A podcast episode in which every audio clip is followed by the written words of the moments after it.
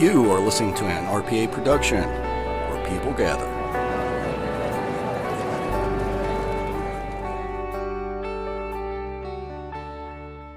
Ladies and gentlemen, Real Paranormal Activity is proud to present Terry's Mysterious Moments.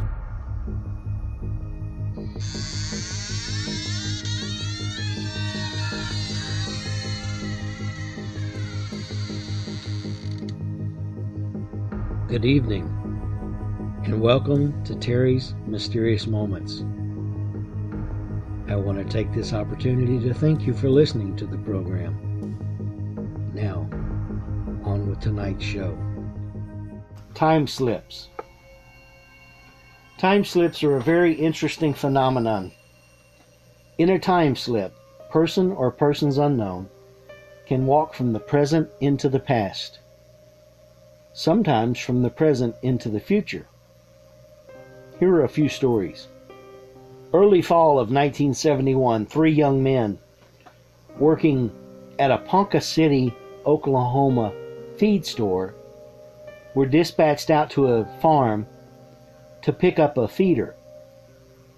Now, I'm going to assume that this feeder was the liquid type. It was like a half 55 gallon barrel with a solid top that had wheels on it that when the cattle licked the wheels they would get the feed from inside the liquid feed from inside. The three men the three young men's names were carl mark and gordon. And they worked for this feed distributor and they were sent to this remote area to pick up that feeder. But when they got there they found out that the feeder was still about half full and too heavy for three young men to, to wrangle into a pickup so they decided to go back to the business and tell the owner and see what he said from there. Well, they got back in the truck and they drove around the barn, which which was right where they stopped. And they drove around the barn and they saw up on a hill a large white house. And they thought, well, that's interesting. You know, just it's there. There's no lights. There's nobody around. Looks like. So they drove on back and told the boss what happened. He said, Look, I'll go out there and drain the tank tomorrow, and then tomorrow evening you can go out and pick it up again. Or you can go out and pick it up. So they did. But the boys decided that while picking up the feeder, they would also check out the house. So they took their shotguns with them. Brave souls, but not stupid. So it says they go out to the farm the next night. They drive in following the same path they'd cut through the high grass with their truck. They drove up to the barn. They saw the feeder. They got it and they wrangled it into the back of the pickup, and tied it in. Then got back in the truck and drove around the barn like they did the night before. And the house was gone. They thought that was somewhat odd because they'd just seen it the night before, 24 hours earlier so they got out of the truck and walked up to the top of the hill where the house was. And there was no evidence that the house had been destroyed, no evidence that the house had been moved. Actually, there was no evidence that the house had been there ever at all. So they didn't know what to think about it. They said later, that when they were asked about it, one of them said, We have talked about this with each other over the years, but none of us can ex- begin to explain this vision. Did these men witness a slip in time? It's very possible. Time slips have been reported through history. There's a story of two English women vacationing in France in 1901 who claim to have stepped into the French Revolution. And the story about two English couples traveling in Spain in the 1970s who stayed at an oddly archaic hotel that simply was gone on their return journey. Physicists like Albert Einstein, Michio Kaku, and Stephen Hawking have all said that time travel is theoretically possible. Our science just can't achieve it. But what if nature can? The light in the sky shone white, far from the greens and reds Jake saw during the aurora borealis of 2004, visible in North America as far south as the lower Midwest. Jake was 15 and he stood outside his parents' home in Lake of the Ozarks, Missouri, around 10 p.m. on the 28th of May, leaning against a truck and looking at the lights. He did not know that his life was about to change. Jake said a bright white glow suddenly filled the northern horizon. This looked nothing like the northern lights, nor did it behave like them. Now the light moved like the light of a copy machine. The single bar of brightness moved from west to east over Jake's head and disappeared. Jake said, I thought that I should maybe go inside at this time and found myself unable to move. He said numbness grew in his arms and legs and he blacked out.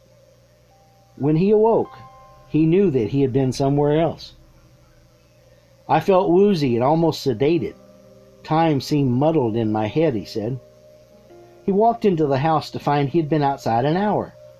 It took most of the night for me to tell my parents what happened, and most of the time I kept telling them that I thought the calendar was wrong. It should at least be after 2008. To this day, my mother remembers bits of this, and mainly because I looked at her and asked point blank, Is the black man president? What happened to Jake? Did he have a seizure? Did he have a psychological phenomena happen to him? Or did Jake accidentally take a brief four year step into the future into, into 2008? A man opened the door of his 1999 Chevrolet S10 next to a convenience store gas pump in Springfield, Missouri, when a large man accosted him. The driver of the pickup, whose name was Kell, K E L L, said, As I left the gas station, some large melon headed man dressed in a business suit yelled, What year is it? The man stood at a spot Kell would have walked by when he left the store, but he hadn't seen him. The man wore a dark black suit with a rough fiber texture, Kell said, along the lines of the things Teddy Roosevelt would wear. What year is it? the man yelled again. The man was white, about 35 to 40, clean shaven, normal, but he had asked an odd question, and Kell answered him. 2003. The man's face contorted with anger. What year is it? He said 2003. The large man screamed the question one more time, and Kell said, I said 2003 so he could hear me. Then he quit asking. Kell glanced away from the man as he slid into his truck, but safely inside, Kell turned to get another look at him. The man was gone. He disappeared from the front of the gas station, Kell said, in the seconds that it took me to get into my truck and look back around. The man simply vanished. The man hadn't stepped inside the store, the only place he could have gone in that short amount of time. He was just gone. These stories are not so rare as people think, Kell said, but the stories are so bizarre that I don't think anyone would want to come forward to tell it. Who would believe you? A man named Sir Victor Goddard had his own bizarre experience over an airfield in Drem, Scotland. And for those of you who may be listening in Scotland, I'm sorry if I didn't say that right. It's D R E M. And I know there's some unusual accenting on names in, in the British Isles, forgive me. One day in 1935, he was flying to Edinburgh from Andover, England. And while on this perfectly ordinary flight, he passed over a dilapidated airfield in Drem, Scotland. This place had long been abandoned to the point where foliage had overtaken most of the area and cattle had made themselves at home. That's what Goddard saw as he flew over a farm with a whole lot of nothing going on. So he continued on his way until he reached Edinburgh. A few days later, Goddard began his trip back to Andover. He took the same route, which would lead him once again over Drem, but before he could get there, he ran into a peculiar storm. It was peculiar because, along with high winds and torrential rain, the storm clouds were yellow. It didn't take long for Goddard to become disoriented and lose control of his plane. He tried to regain control by climbing above the yellow clouds, but they seemed to have no end. His plane began to fall. Unfortunately, or fortunately for him, rather, That's when something unexpected happened. The clouds broke, and he could see the ground again. Off in the distance was the Drim airfield. As he approached the airfield, hoping to reorient himself, suddenly the storm vanished and the sky turned bright and sunny. It stopped raining. Everything became clear, but something was different this time. The airfield at Drim was no longer abandoned. In fact, it looked good as new. He could see mechanics down below and four planes, each painted yellow, on the runway. One was a model he had never seen before, a monoplane unlike anything the Royal Air Force had in 1935. But what were the mechanics wearing? Blue overalls? This, along with the yellow planes, Goddard found strangest of all. RAF mechanics in 1935 wore brown overalls, not blue, and there were no yellow planes to his knowledge. Goddard didn't have much time to think about it, though, because he was flying too quickly to truly understand what he was seeing. By the time he'd passed over the airfield, the, sud- the storm had suddenly returned, and the bright sunshine dissolved into hard rain, and those strange yellow clouds engulfed him once more. Once again, he found himself battling for control of his plane, but this time he won and was able to land safely at his home base. When he finally landed, he couldn't help but tell his friends what had happened. As you'd expect, he was met with skepticism, and afterward, he mostly kept the story to himself. He didn't want anyone to think he was crazy. After all, he'd later retell it, though, with some other things, in his 1975 book, Flight Towards Reality. The final twist to this bizarre account? In 1939, the vision that Sir Victor Goddard saw at the Drim airfield actually came to pass the RAF began to paint their training planes yellow, and a new monoplane, the Magister, just like the one he'd witnessed in 1935, joined the roster. By that year, even the mechanics' overalls had been updated to blue, and of course, the airfield at Drim had made a comeback. Had Sir Victor Goddard truly experienced a time slip? Or could there be another explanation for what happened that day in 1935? Was he possibly an inadvertent time traveler? The subject of time travel has always intrigued us. Is it as set as we have always believed? Or does time loop back on itself, giving us a glimpse of a shadowy past out of the corner of our eye? Was it just our imagination that made us believe we had seen an object or building change before our very eyes and seem as though we'd stepped back into the past? When this happens, we usually shake our heads and put it down to imagination. But over the last few decades, something strange has been happening in or near Bold Street in Liverpool, England. Not just a glimpse of the past, but full immersion into the strange and mysterious world of English history if only for a few minutes at, time, of a, at a time. A step back to the 1950s and 60s. The strange thing about the Bold Street time slips is the actual time and place they are set. In the following cases, the people involved do not go back really far, but seem to visit a particular decade or decades. So far, most of the sightings have been centered around the 1950s and 60s. This is strange in itself. Most time travel experiences seem to take the recipient back to the 18th or 19th century, but not in this case. Are these people simply copying each other in, in their experiences? Or are they genuinely taking a step back in time? The answer to this has to take into account whether they are doing it deliberately to get noticed, or in other words, are they perpetuating a hoax. Another explanation could be mass hallucination. And last but not least, they are really experiencing this strange phenomenon. The most important point is the very first person that had this experience obviously totally believed in what he saw, heard, and felt. So the question comes up Does time flow like a river? Or does it twist and turn going forward then sweeping back, picking up historic events, and placing them down in front of you, if only for a few moments. the story of Frank and Carol. In this first tale, we find Frank and his wife out for a stroll in the Liverpool town center. It is 1996. His wife decided she wanted to go and buy a book at Waterstones, the large bookstore, and they started to walk toward the area of the shop. As they approached Bold Street, Frank decided to go to another shop first, but bumped into a friend of his and stopped to chat in the street. His wife went ahead without him. A few moments later, Frank said goodbye to his friend, visited his shop, and turned to go back to meet his wife.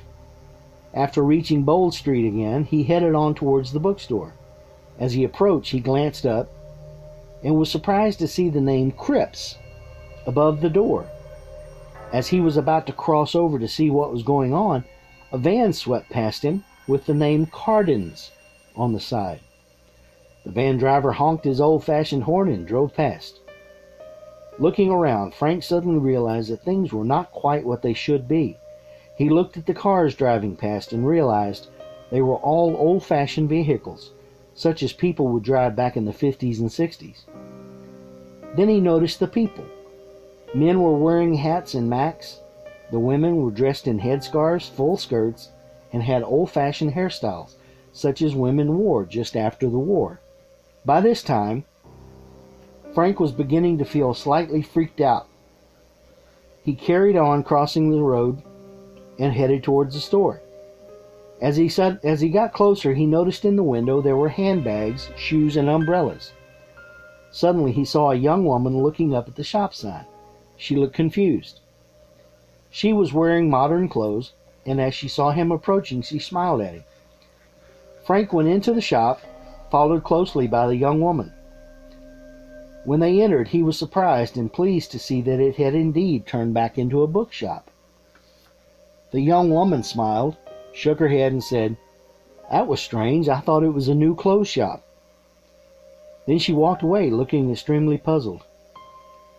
Now, this may sound like an unlikely tale, but the odd thing about it is that Frank was, in fact, a former police officer who was used to dealing in facts, and definitely wasn't the type of person who would believe in the paranormal. Frank never stopped talking about it. Was this a time slip? Evidently, Cripps was a woman's shop that sold clothes and other goods decades before. And Cardens was also a well known Liverpool firm that owned vans around the same time. The story of Imogene and the Mother Care store. I like the uh, the British Isles because they have such interesting names for places. The Mother Care store.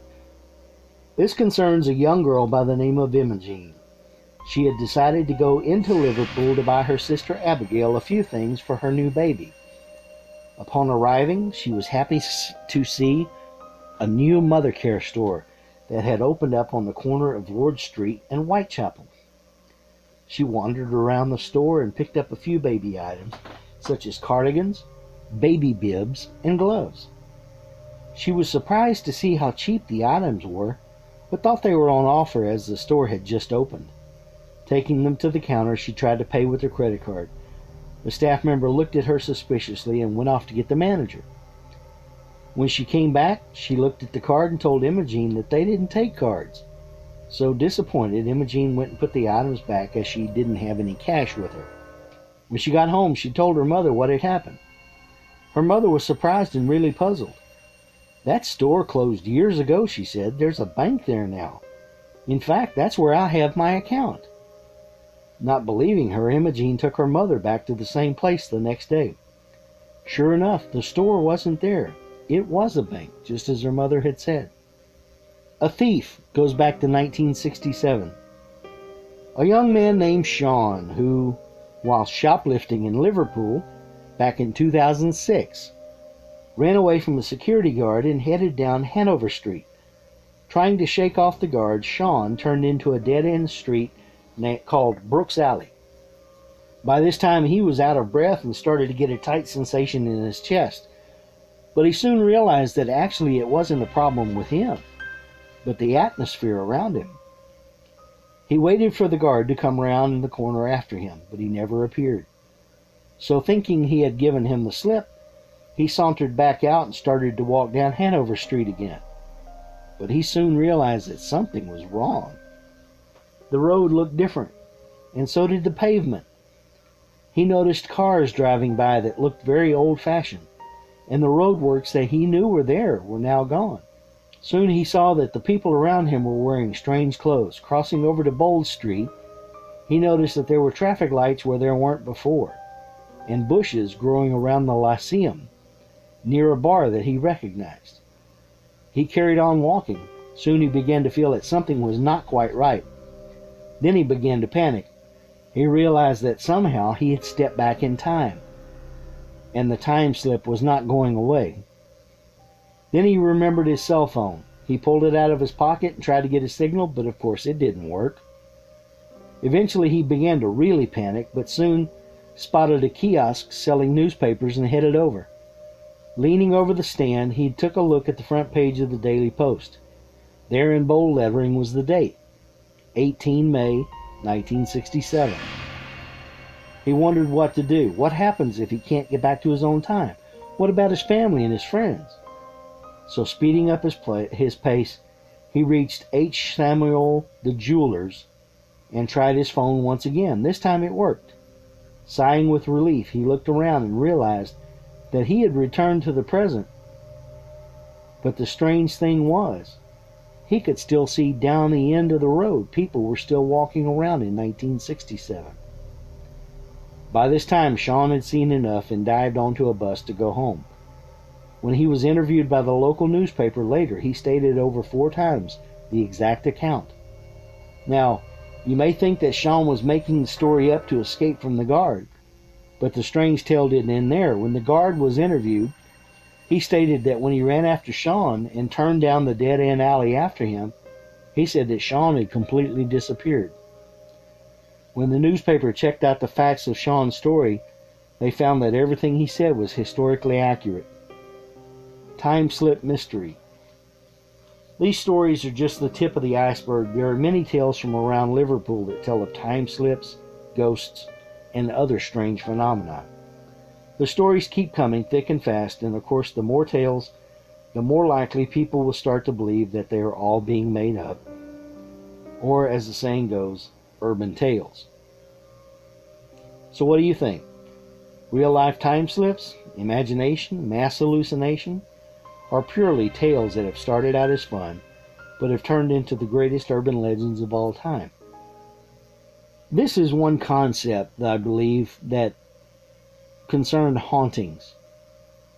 Uh, people will see reenactments of things that happened in the past. It's a form of time slip, I believe. But the question is is it the viewer of the haunting who has time slipped, or is it the hauntor, the ghost, that his time slipped. It's something to consider. I have one final story, and I'll close with this. It takes place in Gettysburg, Pennsylvania. And it doesn't necessarily have anything to do with the battle because this occurred in the more recent, like in the 1990s, I believe. Story goes that Two administrators had worked late in the building called Old Dorm, there on Gettysburg College campus. They had finished working overtime up on the fourth floor, uh, I'm sorry, of Pennsylvania Hall, yes, and entered the elevator to take them to the exit on the first floor. The lighted numerals in the elevator displayed their descent three, two, one, then continued past the first floor. The ladies pushed the button for the first floor again, thinking it'll stop and go back up. But then they wondered why the elevator hadn't stopped, or perhaps who's in the basement of Pennsylvania Hall that had summoned the, the elevator. The elevator stopped at basement level. The doors opened to reveal not the area once cleaned up for storage, but a scene out of time and reason.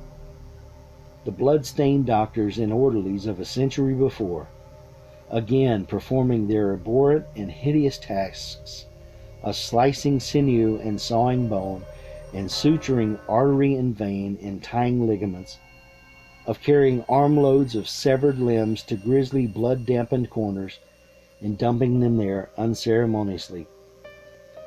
The administrators punched at the buttons frantically, hoping it was merely a temporary short in the modern elevator, not a permanent hole in time through which they had fallen towards a ghastly frozen moment, fearing at what might be holding them captive witnesses to the scene.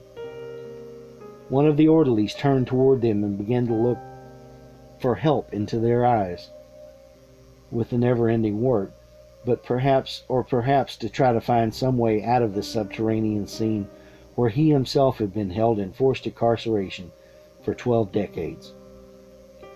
As he took a step toward them, the elevator doors closed.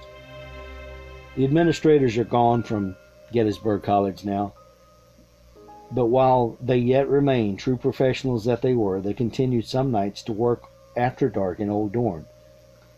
But also, it is known that after putting in their extra hours, as, as they left the structure that once in the past, and once more recently, echoed with the cries and moans of torn men and boys, they always chose to use the stairs. Well, that's my story for this week, my stories for this week. I hope you enjoyed them. Uh, I've never uh, encountered a time slip. I had missing time, but I blame that on a wonderful medicine that I had one time for migraine headaches called Darvon. I lost two and a half hours one night while I was driving which is scary enough. Uh, the, losing the two and a half hours is scary, but driving and losing two and a half hours is even scarier. Uh, there's no evidence that I went anywhere or did anything strange. My car was okay. It was not damaged. It was not dirty. It was not scratched. I didn't have paint or blood or body parts stuck to it. So I just had missing time. But I blame the wonderful Darvon because Darvon was so great you could take a trip and never leave the farm. But they, they took it off the market because it worked too well, I think. But anyway, that's my story for this week. Again, I hope you've had a wonderful Christmas, and I hope you have a, a very happy and prosperous new year coming up. This is Terry from Texas saying good night for now, and we'll see you next time. Bye bye.